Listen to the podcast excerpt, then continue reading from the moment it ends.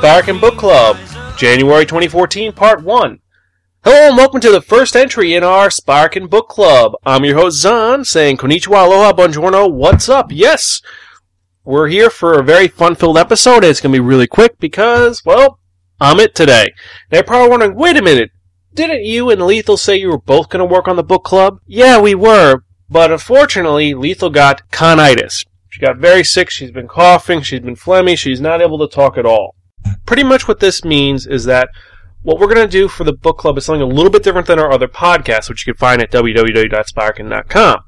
What we're going to do is, for every month, we're going to have two different episodes for each of the different books. Now, whoever reads one book is going to host one, whoever's going to read the other one is going to host the other. Now, since Lethal's not here, it's just going to be me today, and when she's on, it's just going to be her. Then for February, it's going to be us together for each book and our reactions. And we're going to read some of the emails we got. Fortunately, we have two emails for the book that I'm picked to review, and then Lethal, I think she has one for the book she reviewed. So it should be good, and hopefully, with you guys find this interesting, you can send us some and read some of the books, tell us what you think about it, if you like it, if you don't. That's what the whole reason for this little experiment is. So, let's get right on it, because, hey, got another book to read.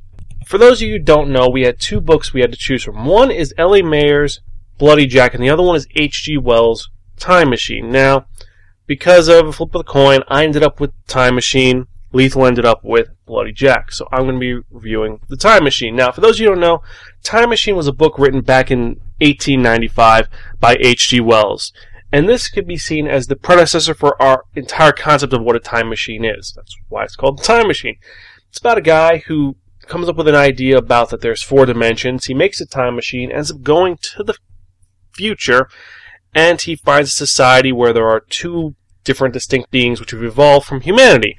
One group, known as the Eloi, are very peaceful, they're small, they are vegetarians, and they're very relaxed. And they're just living a very lavish lifestyle where they don't do anything.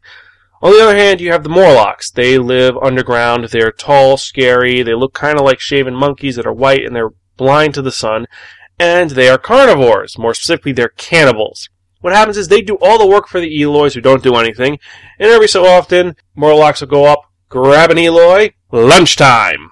And the story picks up where you have a lot of adventure, a stolen time machine, fire, monsters getting burned, people dying, giant crab monsters, and a dying sun. This story is one of those ones which it's kind of difficult to read because it was made in 1895, so the language is a little difficult, the words are a little articulate, but it's a story which is either going to make you love it or hate it. Now, the story is one of those Dying Earth subgenre books. Now, you're probably wondering, what the fuck do you mean, Xan? What I mean is that it's a story which tells you that if you go far enough in time, Earth is going to die. It's kind of reminding you that, hey, Nothing lasts forever. Everything eventually will go to blackness. Everything is going to end. And for someone who's like me, who's a little bit of a thanophobic, it's a little unnerving, but still, it's an interesting book. It does start off a little slow because a lot of theory on the fourth dimension and whatnot, and then it picks up in the middle once he goes to the future and you hear him talking about the Eloys, but it's one of those books that I would recommend reading. Now, the only thing though is it does have a very depressing ending, but supposedly in the future he writes better books, H.G. Wells anyway. So let's see what some of our other people said. Now, one of the comments says, and it's an anonymous one, of course, that I didn't like this book a lot. It was kind of hard for me to read, and I couldn't really pay attention to it. It didn't grab my attention like other books I've read. It gets really cool in the middle, but at the end, kind of meanders on. I'd recommend this book to people who are interested in time travel and things like that, and it's a little bit complicated for some people, but it just depends on what you're interested in. Now, if you like this sort of thing, you're going to love it. I didn't enjoy it as much. That was a comment. Well, first off, sorry about the first book. Sorry that you didn't really like it, but hey, maybe next book you'll like. You should have went with Bloody Jack, maybe. Let's see. Now, the other email I'm pulling up right now is from a fan named Zizzy. Now, Zizzy's XYZZY, so I'm pretty sure I'm saying this right. I'm probably really fucking wrong. But, anyway, Zizzy says, I grew up on the old school movie. When I started reading the book, it was very different, a little more complex than I thought. I still found myself enjoying the class struggle between the Eloi and the Morlocks and how it was explained. I did kind of not like the fact that Weenie was a little sh- short thing instead of the beautiful, statuesque woman she's been depicted in the movies, but whatever, I can dream. Now, the surprise ending was a little bit shocking and unique, but the message is still timeless. The writing was perfect, and the ending was appropriate for the world that H.G. Wells was writing. Now, I wonder how, if it was written today, they would change the story. Well, Zizzy, I don't know. I mean, maybe they could have based it on eugenics. I don't know.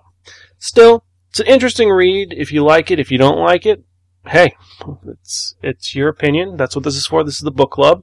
We're here for it, and I can respect not liking because, like I said, I don't like the ending. I think the ending is really fucking depressing. But I do agree it is timeless and it is it fits the world that H.G. Wells was writing for. You couldn't have it any other way. Even though supposedly after the stage play came out, where they put a happier ending, H.G. Wells added that to all of his books, saying, "Yeah, I like this ending better, where Weenie's still alive instead of Weenie being well."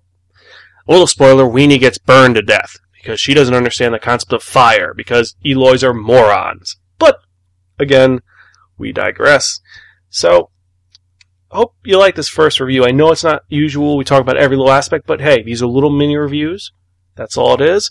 If you have a mini review, email us, spirekin at gmail.com or me at xan at spirekin.com. That's X-A-N, not Z-A-N, at spirekin, S-P-R-A-K-N. Or you can leave a comment on the book club page on our website, www.spirekin.com, or leave it in the comment under our different book club notes. We're going to have a bunch of posts. Just leave it in the comments so we know what you think about the different books. Now, since I didn't read Bloody Jack, I can't give you any real comments about it, so we're going to have to wait for Lethal to come back and get better. She says she should be able to record hopefully by the 5th of February. We're going to find out. I'm hoping that's the case because it's the 31st and that's when I'm releasing this, like I said. And also, on Wednesday, we have a new manga review coming out. Now, this is going to be fun because it is the Cobra episode, so can't wait to hear that. And we also have another game review coming out, and we have another movie review, Brick. So remember, email us, leave us comments, check us out on Facebook, and leave some notes on iTunes. Hope you guys enjoy, and like I said, read on.